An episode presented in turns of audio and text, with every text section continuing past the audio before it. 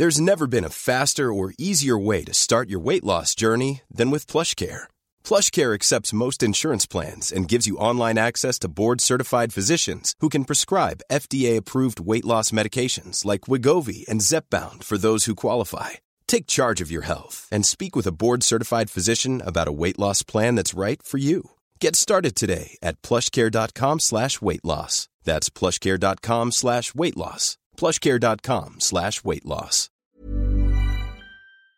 Bonjour à toutes et à tous, bienvenue dans le podcast La Sueur. Vous le savez, il y a une affaire judiciaire en ce moment autour de l'UFC. On avait fait déjà un premier podcast pour en parler. Et donc l'affaire se poursuit. Là, il devrait y avoir un début de procès pour le mois d'avril. Et donc les vrais salaires ont fuité. Les vrais salaires de combattants entre 2012 et 2016 ont fuité. Parmi lesquels Conor McGregor, John Jones, Ronda Rousey. Et c'est vrai que les montants là qui compilent le salaire fixe plus le pay-per-view, bien évidemment hors montant de sponsoring, puisque là, ça ne va pas avec l'UFC tout simplement. Les montants sont sortis, ce sont les montants officiels et c'est surprenant, oui, vous allez dire, dans l'absolu ça fait beaucoup d'argent, mais par rapport à ce que ces athlètes génèrent à l'UFC, on est assez surpris. On va voir ça tous ensemble, c'est parti.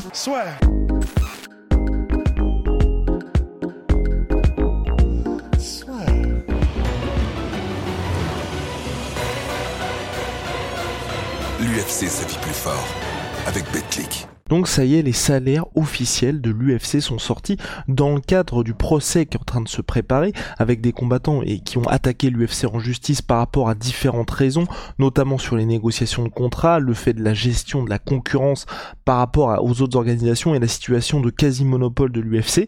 Et bah il y a des documents qui sont en train de sortir et Bloody Elbow par l'intermédiaire du journaliste Nash euh, ont révélé quelques informations hyper intéressantes sur les véritables salaires à l'UFC et c'est surprenant parce qu'on se dit c'est assez bas au regard de ce que ces athlètes rapportent. Donc on va commencer évidemment par la plus grosse superstar de l'histoire de l'UFC, Conor McGregor. Et donc pour Conor McGregor, qui aurait touché donc, enfin qui a touché environ 20 millions de dollars pour 9 combats UFC. Et donc, euh, les salaires que vous voyez s'afficher désormais, 3 285 000 dollars contre Chad Mendes. Et ce qui est hyper intéressant, c'est que vous vous souvenez, la somme officielle fixe, c'était 500 000 dollars pour ce combat. Et donc, il a touché 2,11 millions bonus. Donc pour vous dire hein, qu'à chaque fois quand il y a les montants, et c'est là que c'est intéressant, et que ça vous permet de prendre du recul face aux chiffres complètement faux qui peuvent sortir une, deux semaines, même quelques jours après les événements UFC, voilà, le fixe qui est payé aux combattants n'a rien à voir avec ce qu'il touche au total, même si on pouvait s'attendre à des montants nettement supérieurs au regard des bonus liés au pay-per-view. Euh, on a aussi donc après ces 3 285 000 dollars, on a entre 4 millions 4 et 4 millions 5 contre José Aldo. Et ça, ça comprend évidemment l'argent des pay-per-view. On a 5 plus 5,5 millions contre Nate Diaz. Et c'est là qu'on est le plus surpris parce que c'est ce qui est précisé par Bloody Elbow. L'événement a généré en tout 61 millions de dollars. Donc vous avez un événement qui génère 61 millions de dollars pour l'UFC et seulement seulement parce que oui c'est une somme importante, mais si les gens ont payé pour cet événement, c'est bien évidemment pour Connor et pour Ned Diaz. Et on voit que Connor s'est fait 5,5 millions au total, 2,8 millions pour Ned Diaz, alors qu'au global, l'événement a généré 61 millions. C'est pour ça que je dis que par rapport à ce que les athlètes génèrent, ça semble assez peu, même si oui, pour nous tous communs des mortels, c'est des sommes qui sont évidemment énormes. On a aussi 5,6 millions contre Ned Diaz 2, 4,3 millions pour Ned Diaz, et enfin 6,8 millions contre, Eddie Alvarez pour Conor McGregor pour un événement qui a généré 66 millions de dollars. Là aussi, vous vous rendez compte, il a touché 10%, à peine un petit peu plus de 10% de ce que tout l'événement a généré.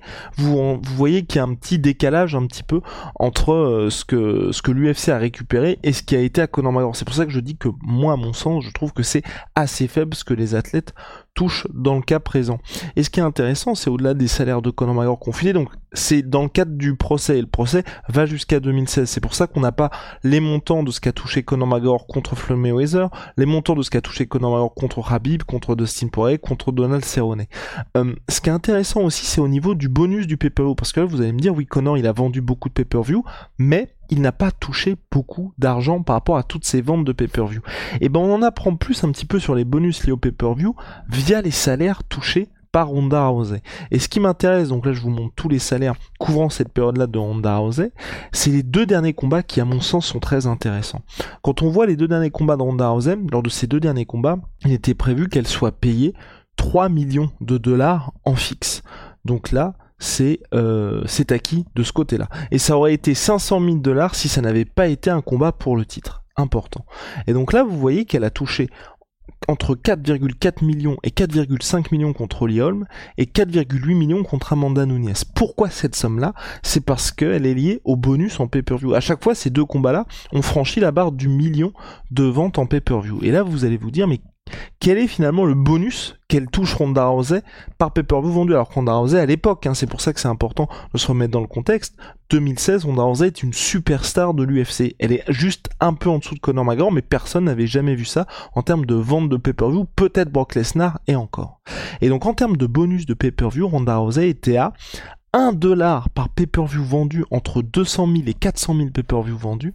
2 dollars, elle l'avait par pay-per-view vendu entre 400 000 et 600 000, 3 dollars entre 600 000 et 900 000 et 4 dollars au-dessus des 900 000 pay-per-view vendus. Rendez-vous compte, donc à l'époque on était sur des pay-per-view qui coûtaient je crois entre 45 et 55 dollars et donc à partir du moment où elle était à 200 000, entre 200 000 et 400 000, elle ne recevait que 1 dollar par pay-per-view vendu. Alors oui, oui, encore une fois, c'est un bonus qui est intéressant, mais par rapport à toute la somme générée, c'est ce qui fait que l'UFC arrive autant à se développer par rapport aux organisations de boxe, où vous voyez qu'on est dans une situation où plus ou moins elle périclite un petit peu toutes.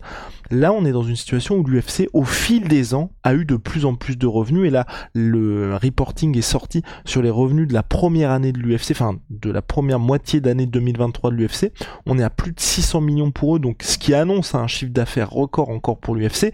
Donc c'est une bonne chose pour le sport, une bonne chose pour l'organisation qui se développe, mais peut-être au détriment des athlètes, parce que quand on voit les montants qu'il y a aujourd'hui, bah oui, les athlètes touchent une part infime du gâteau et c'est vrai que les Hiring for your small business? If you're not looking for professionals on LinkedIn, you're looking in the wrong place. That's like looking for your car keys in a fish tank. LinkedIn helps you hire professionals you can't find anywhere else, even those who aren't actively searching for a new job but might be open to the perfect role. In a given month, over 70% of LinkedIn users don't even visit other leading job sites. So start looking in the right place. With LinkedIn, you can hire professionals like a professional. Post your free job on linkedin.com slash people today. 13, entre 13 et 18% qui sont évoqués d'argent généré par l'UFC qui vont aux athlètes, aux athlètes, aux combattants MMA, se vérifie aujourd'hui euh, par ces documents qui sont officiels et qui sont en train de sortir. Donc c'est assez surprenant de voir ça et d'avoir véritablement cette confirmation. On a aussi les salaires de John Jones qui sont sortis, les salaires d'Anderson Silva qui sont sortis, et à chaque fois, on est dans des situations qui sont évidemment similaires, avec par exemple John Jones lors du... Je rappelle, hein, c'est toujours dans le cadre de cette... De ce procès et donc la période qui couvre 2012-2016 et donc pour John Jones par exemple on est à le montant record qu'il a pu toucher au cours de sa carrière sur cette période là c'est le premier combat contre Daniel Cormier où il est au total à 3,637 000 euh, 3 637 000 dollars. Et la somme qui avait été euh, divulguée au, préalable, wow, j'ai un petit peu de mal, la somme qui avait été diffusée au préalable, la somme officielle de salaire fixe, était de 500 000 dollars pour John Jones. vous voyez que le bonus de vestiaire, le bonus euh, de pay-per-view, fait qu'il arrive à atteindre 3,6 millions de dollars. Après, voilà, c'est des sommes qui sont évidemment importantes, mais au regard du, gâteau global, ça paraît assez faible. On a aussi au niveau des salaires Anderson Silva, Anderson Silva qui lui, euh, le salaire record qu'il a touché, c'était lors de sa deuxième défaite contre Chris Weinman où il était à 4,3 millions de dollars et le salaire fixe qu'il avait pour ce combat-là, c'était 600 000 dollars. Weinman était à 400 000. Et ce qui est intéressant, c'est qu'avec Anderson Silva, même après qu'il ait perdu son combat pour le titre, enfin son titre et son deuxième combat pour le titre contre Chris Weinman, il est resté dans des salaires importants, puisqu'on voit qu'il était à 3,4 millions contre Nick Diaz, 3,2 millions contre Michael Bisping, alors que l'événement était un UFC Fight Night à Londres, et l'événement contre Daniel Cormier euh, à l'UFC 200, il est même pas main event Anderson Silva, il a touché 4,2 millions de dollars, sans doute grâce au bonus de pay-per-view, puisqu'à ces moments-là, il était toujours à un salaire fixe de 600 000 dollars. Donc voilà pour toutes ces informations financières. Je pense qu'on est qu'au début. Il y a aussi les salaires de Georges Saint-Pierre qui sont sortis, ils s'affichent euh, désormais ici. On est à chaque fois sur les mêmes structures, hein, évidemment, avec les bonus de pay-per-view, et c'est intéressant de voir que les athlètes touchent une énorme partie de leur bonus grâce à ces pay-per-view. Parce que quand on regarde les salaires de BJPen qui aussi sont sortis, bah on est sur des sommes qui sont entre guillemets, hein, entre guillemets évidemment, euh, normal pour, euh, pour un athlète de ce calibre-là, puisqu'on est sur du 400 000, 475 000, 250 000 dollars, ou entre 136 et 275 000. Donc vous pouvez voir qu'à partir du moment où ils ne sont pas en haut de l'affiche, ou qu'il n'y a pas ces bonus liés au pay-per-view, forcément, on est sur quelque chose de complètement différent. Puisque BJPen, le salaire qu'il aurait dû toucher, le salaire fixe qu'il avait, qui avait été divulgué contre Nick Diaz, c'était 150 000. Mais grâce au bonus de PPO, il finit à 475 000, bien loin des athlètes dont je vous avais parlé précédemment. Donc voilà, on est qu'au début de cette histoire. Là, on commence à voir les chiffres officiels qui commencent à sortir, ce qui est très intéressant. Et le procès devrait normalement s'ouvrir euh, début 2000, enfin début pardon, au mois d'avril 2024, puisque la demande en appel de l'UFC a été rejetée. Donc voilà, toutes ces, tous ces événements-là sont en train de, de, de se dérouler sous nos yeux. C'est assez intéressant. Et surtout, ce qui est intéressant, c'est de voir un petit peu comment ça se passe pour tous les athlètes, parce que il y a aussi eu le salaire de CM Punk qui est sorti, donc CM Punk, ancien catcheur, qui a fait deux combats à l'UFC. Premier combat qu'il a fait, donc c'était à Cleveland, qui était très attendu puisqu'il s'était entraîné pendant de longs mois CM Punk, donc contre Mickey Gall. Bon, ça s'était très mal passé pour lui, mais il était, je crois qu'il était même pas comme il était co-main event de la soirée, et il est intéressant de voir que CM Punk au total pour ce tout premier combat UFC, il s'est fait 1 million de dollars et il était payé en fixe 500 000. Donc on peut voir que le bonus lié au pay-per-view pour lui lui permet de doubler ses revenus. Mais de vous dire que voilà, un athlète comme CM Punk qui est connu, qui a derrière lui tout ce following et qui fait qu'il va rapporter de l'argent à l'UFC pour un combat, le tout premier, il s'est fait un million de dollars. Donc voilà, toutes ces informations vous permettent, en étant un petit peu posé, puis au-delà du côté émotionnel, de se dire soit oh c'est des sommes qui sont mirobolantes ou oh les athlètes sont exploités, de voir qu'il y a vraiment un lien entre ce que les athlètes rapportent à l'organisation et la manière dont ils sont payés. Et que le côté sportif, il joue évidemment, mais je veux pas dire qu'il passe au second plan, mais à partir du moment où il n'y a pas les combats pour le titre qui entrent en jeu, la dimension pay-per-view et ce que l'athlète va apporter à l'UFC est extrêmement importante. Voilà, donc c'était un podcast un petit peu technique avec beaucoup de chiffres. Euh, vous pouvez voir toutes les informations, je vais vous lier les articles sur euh, Bloody Elbow qui fait un très très gros travail là-dessus. Et euh, comme je dis, on est qu'au début, donc ça s'annonce assez intéressant pour ceux qui aiment les chiffres et voir un petit peu comment fonctionne l'UFC, quel est le business model en termes de rémunération des athlètes.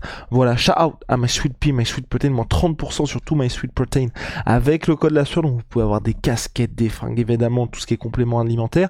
Et puis, holy moly, la petite révolution dans les boissons énergisantes, vous le savez, ils font désormais des boissons de réhydratation. Euh, c'est en poudre, donc bien moins polluant que toutes les boissons habituelles. C'est made in Allemagne. C'est disponible sur leur site. Le lien est dans la description. Avec le code la sueur 5 pour votre première commande, vous avez moins 5 euros. Si vous avez déjà passé plusieurs commandes, vous avez moins 10% avec le code la sur 10. À très vite, c'est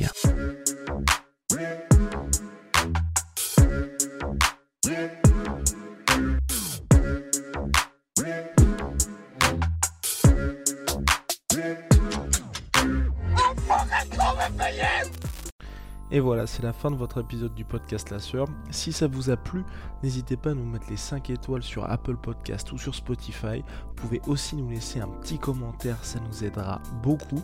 Et si vous voulez aller plus loin avec nous, vous tapez La Sueur toutes les plateformes ou sur les réseaux sociaux, vous nous trouverez. Et là, vous nous écoutez très certainement en audio. On est aussi en vidéo sur YouTube, mais également sur Snapchat. Là encore, vous tapez la et on sera là. Merci de votre fidélité et à très vite pour de nouvelles aventures.